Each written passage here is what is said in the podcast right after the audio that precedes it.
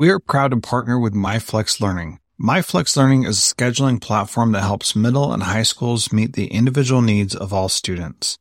Students can easily create and manage time for flex blocks, win time, activity periods, RTI, counselor and teacher appointments, and so much more. Even my favorite, synergy time.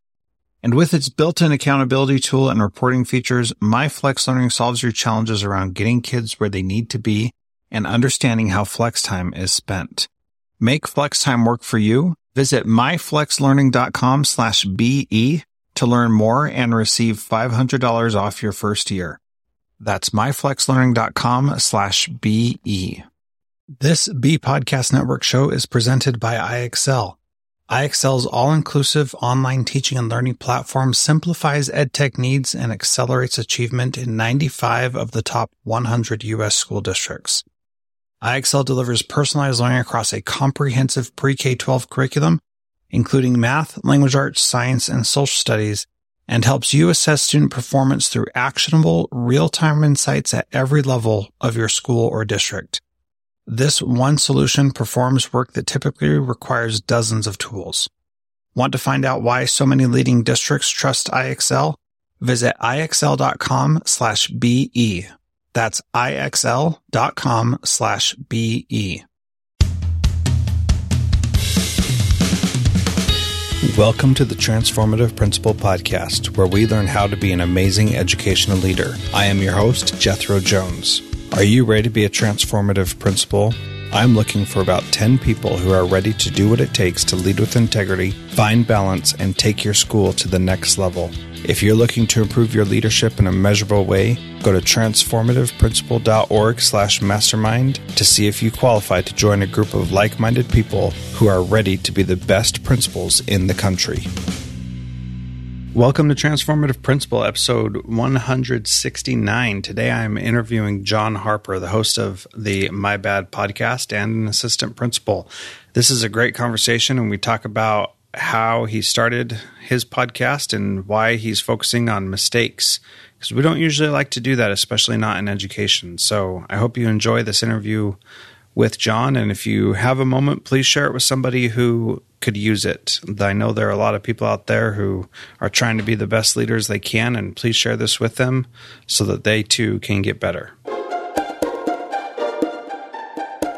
Welcome to Transformative Principal. I am excited to have Jon Harper, host of the My Bad podcast, on today. Jon, welcome to the Transformative Principal. Thanks so much for taking the time to be with us today. Thanks so much for having me, Jethro. It's my honor to be here. Excellent. Well, I uh, have been listening to your podcast for a while, and uh, personally, I'm a big fan of uh, making mistakes, and so I love that you have it. Do you want to tell us a little bit about your podcast and, and how you started it and why you started it? Sure. The, the podcast, like you said, is called My Bad, and basically each week I get someone to come on and share one big mistake. And there's two goals in that. The first goal is that we can learn from each other's mistakes. But the primary goal, my main hope, is that in hearing you know some of the amazing educators and amazing leaders share their mistakes and have the courage to share what they share, it'll inspire others to. Because I just see so much nowadays children and adults really stressed, uh, anxiety levels are high, and people are just really, really down on themselves and it concerns me. And I think a big part of that is we just beat ourselves up over mistakes. And I got the inspiration from it about a year and a half ago when I was watching my daughter have a soccer practice. And she had never played before. This was her first year on the team, and she was actually the only girl on the team, which didn't matter. She had a great time and she had an incredible coach. But I was watching the scrimmage one night, and I'm watching her play, and they're actually playing against each other, her team is. And I look over, and across the field, I noticed that she had scored a goal for the other team and I thought to myself, oh my gosh, this is going to mortify her. She is never going to want to play sports again. She's going to be a bucket of tears. This is going to be horrible.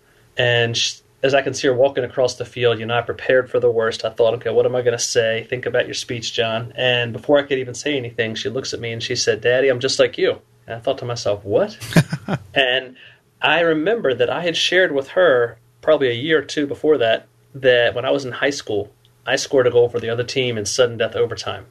I mean, it was an embarrassing. I, will never forget it. But it, it, really hit me then that you know what? If I hadn't shared that mistake with her, that whole moment could have changed her whole soccer experience, her whole sporting experience for her.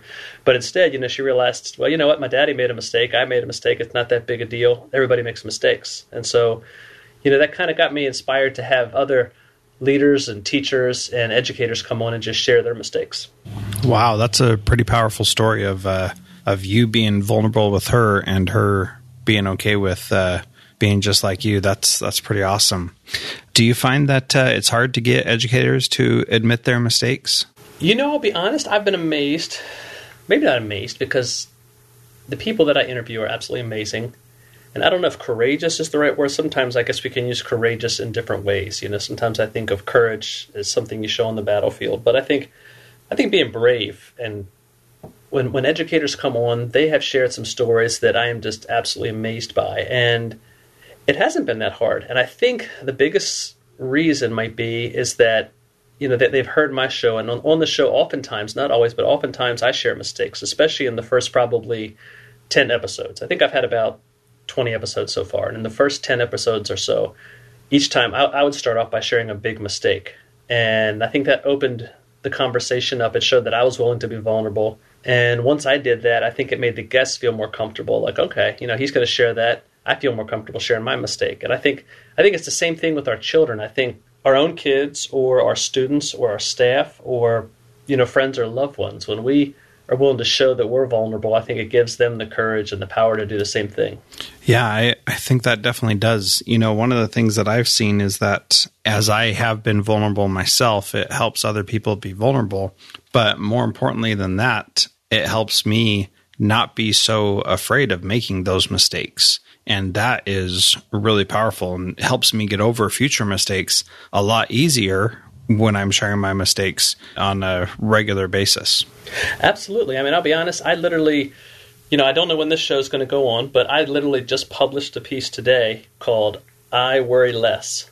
In other words, I don't worry as much about making mistakes anymore. I just published it today. And, you know, I used to worry more about making mistakes, but now, I mean, it's because I maybe it's because I have a show, maybe it's because I reflect more on them, maybe it's because I realize you know it's just I'm human, it's not that big a deal, but you know we all make them, and I think the more we empower our students and staff to to feel comfortable in making them and take chances, the better off we are. Because I just I don't worry as much anymore. I think it was um, Maggie Bolado came on one of my earlier episodes, and for listeners, it is probably one of the most powerful, if not the most powerful episode of My Bad that I've had to date. I mean, the story she shares is absolutely amazing and it'll bring you to tears. It's powerful. But in the episode, she talks about how, you know, once once the words leave your mouth, once you talk about the mistake, once you share it, the mistake is almost powerless over you. And those words really rang true that day, and they still do today. I mean, I, I mean, obviously we try to learn from our mistakes and we don't try to make them, but I don't worry as much about them. I, I worry less, kind of like the piece I wrote today. I don't I don't worry as much at all. Yeah, I think that that's really important. You know, when I came on your show, I was thinking about what I would share, and I made lots of mistakes, and and I'm able to admit that many many times very freely. But when I talked about what I did, which was that I I worked too much, I had this awful complex when I first started in education that I needed to be you know, like those people in the movies, like uh, Freedom Writers Journals or whatever that movie was called, Freedom Writers. I right, don't remember, right. but, I mean, yes, but I had I had to like put everything into it, and I mean, the thing that was that was crazy for me is when I woke up one morning and and I realized nobody cared that I had spent 15 hours working the day before. And the only one who thought they cared was me. And I didn't even care that much. And you know, that I think it's easy for us to feel like we got to be more than we are. And we just have to recognize who we are and recognize what our strengths are and then focus on being able to do things that that help magnify our strengths. Absolutely. I mean, I think when you watch uh, TV or especially movies, they can glamorize things. And don't get me wrong, there's amazing teachers out there and there have I mean there's so many. I, I work with amazing teachers every day, but you watch the movies and you think, wow, I need to be just like that. Or you know, that's sometimes that's the danger of social media because you see everybody's yeah. best side, you see everybody's perfections, and you know you have to be yourself. You have to find your own strength, and you have to run with it. Actually, uh, Principal Kafele, Baruti Kafele, pardon me, yeah. came on an earlier episode, and he talked about how early in his career, when he first became a principal, he tried to lead like uh, Joe Clark, you know, the character Morgan Freeman plays yeah. in Lean on Me. And he said it just bombed. He said it wasn't him, it wasn't his style. And he realized it. I mean, and you know, who hasn't watched that movie and been fired up and thought, "Yeah, I'm going to go in there like Joe Clark," and you realize, no, it's not. I mean, that worked for Joe Clark, but you know, there's only one Joe Clark, and we each have to find our own strength and play to it and be ourselves. Yeah, you know, I I recently uh, told my staff that uh, I'm moving to a different school, and those who have been listening to the podcast have have heard a lot about the great things that we've done at my current school. And uh, what helped me finally make the decision was recognizing what my skill set is and recognizing that I'm really good at winning people over, getting people inspired behind a vision. And we've been able to do that at my school. And in, in one of our one of the meetings that we had earlier this year, the people in the meeting were coming up with the ideas that I had been trying to push us to for the past couple of years. And how amazing that was to me to see that we're all on the same page now. And and that's when I felt like it was that I've done what I needed to do for this school. And it's time for me to let somebody else come in and use their strengths to really refine and and put good processes in place and how powerful that is. What are some of the skills or some of the ways that you have learned what your strengths are, Jon? I think it's very important to know to just listen. I think oftentimes teachers will come to you, parents will come to you, even students, all three. They'll come to my office. In other words, I'm an assistant principal. They'll, they'll come to me, and our first reaction a lot of times is to think like we have to solve a problem. And I've learned sometimes people just want to be listened to, and sometimes people can solve the answer themselves. They can solve the problem themselves. But I've learned just to really, really listen and not feel like I have to have an answer right away. I, I listen to students. Sometimes they just want to vent. I listen to parents. You know, parents sometimes just want to come in and vent because you know we're serving their children. That's the most important thing in the world to them. And of course, they're going to come in angry at times because they have concerns, and that's you know that's their most important thing in the world. And teachers, teachers come in and they're at different stages in their career. And you know, I wrote a piece one time comparing different leadership styles to the giving tree and how you know sometimes you have to be that person who just sits there and listens. And sometimes you just have to be the person that does give them advice. And then, then there's times where there are going to be teachers that don't come to you much at all because maybe they have families maybe they, they have to leave right after school and they go home. But i think really knowing your staff and getting to know your staff as people first and teachers second is something that i've learned is really important if i see them as a teacher first and a person second then I think I've lost. I think it's really important, you know. When I get the first first words when I see them each day can't be, you know, how your test scores, had had the math benchmark go. It needs to be how's your kid doing? How'd the little league game go? Uh, are you feeling better? I know you were sick last week. How's your mom? Something like that. I think that's what I've learned is really key. I mean, it's it's cliche to say, but it, it is all about relationships. Yeah, and and how does that treating people as people first? How does that really impact people in their day to day jobs? Talk a little bit more about why that is so powerful. I think it adds, you know, like John Maxwell says, like John Maxwell talks about a lot, it adds value to people. It helps them feel better about themselves. Education is a very difficult job. And I think it's getting more and more difficult each year. I mean, I look and see what teachers have to do nowadays, and I think when I was teaching, I didn't have probably one fourth of the things to do that they have to do. And I think getting to know people as people lets them know that, you know, when you walk through, they don't need to worry that you value them and that, you know, I always say education is what we do, it's not who we are. And it's very easy for us to beat ourselves up because it's just, we're going to make a lot of mistakes. And I just think it helps people feel better about themselves. And I think it's, if, if I can show them that, then they can do the same thing with students. I try to model that. And then hopefully they model that in the classrooms with their students. I mean, obviously, math, reading, writing, that's important. But, you know, you're teaching a child first and then you're teaching content second. And I mean that's another worn out phrase I know, but it's it's so true. Yeah, you know those the worn out phrases, the cliches.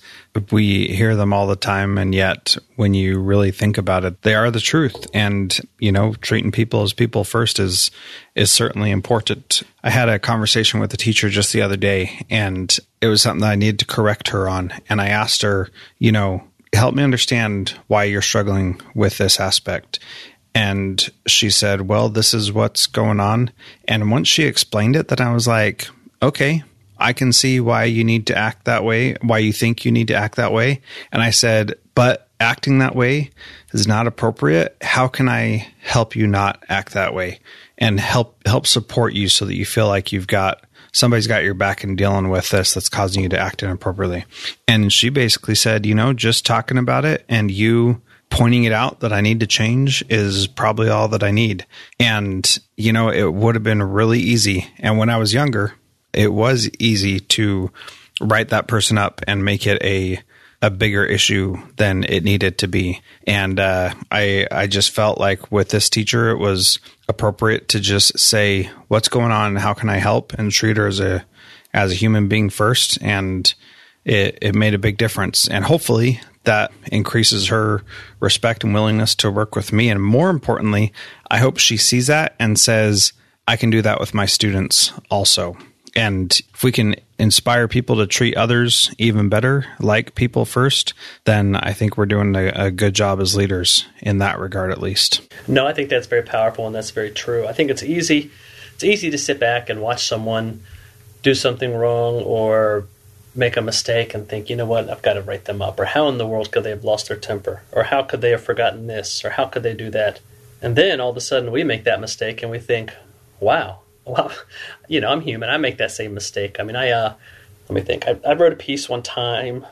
Let me think. Of, I, I used to think, in other words, when students would come to school and you see a child and maybe they, appear as if they're not being taken care of, and my initial reaction was, you know what, that parent is not taking care of their child. And, you know, I think, well, maybe I need to call social services. Maybe I need to look into this. You know, what's this parent's problem? And as I've become a parent myself, I realize how damn hard it is to be a parent and to juggle all these things. And I know, I think you have four yeah. kids yourself, correct? I mean, it's yeah, it's hard. And I actually wrote a piece several years ago. My son was in daycare, and I'll never forget it. One day, I dropped him off, and you know, I thought everything was fine. And then I, I get home. I, I would drop him off for daycare. My wife would pick him up. And so I get home and we're all there and she's sitting there and she said, uh, my wife said, did you notice anything different when you dropped Derek off? And I said, uh, no, everything seemed fine to me. She said, well, Miss Janet, that was his teacher, said when you, when you dropped him off, he had his, uh, how can I put this? His little friend was peeking out of his pants. I had somehow dressed Oops. my child so his little buddy was out of his pants. He's like two or three years old, and I'm thinking, oh my gosh, how how did I miss that? And if a child ever walked into my school with you know something of that nature, I would you know I'd want to call social services right away. And here I am, an administrator, sending my child to school not properly covered. And I thought, wow, Jon, this this this is a lesson right here. You need to remember that when you see kids come to school and maybe something's not quite right, you know, you need to give that person a little grace. You need to give them a little breathing room because I mean, me, I'm I'm married and I'm very fortunate to have all the resources available to, available to me. There's people that are raising kids by themselves and are struggling just you know day to day just to make it.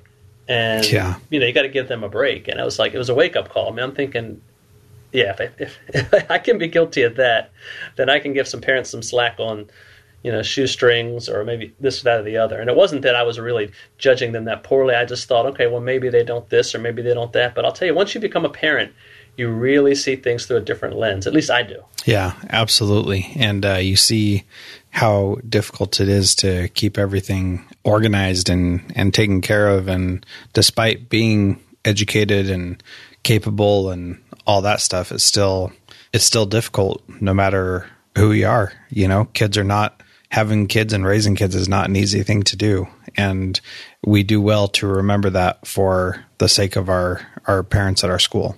Absolutely. I think it's the hardest job there is. It's the most rewarding, but it's also the most difficult job. That was a great interview with Jon. I think uh, he's got a lot of good stuff going on. I'm glad that you were able to listen to him. Also, next week, I'm going to continue my conversation. We're going to talk about the Q tip strategy and how to be a better leader when you're leading others and how to hear people's stories and find out more about them so that you can have empathy and support them better. Thanks so much for listening to Transformative Principal Podcast. I love doing this. It makes my day, and I'm so grateful for you listening. And uh, just this is an awesome thing to be able to do. So thanks for being here and listening with me. Transformative Principal is a proud member of the Education Podcast Network. Podcasts for educators by educators. Visit edupodcastnetwork.com for more great podcasts.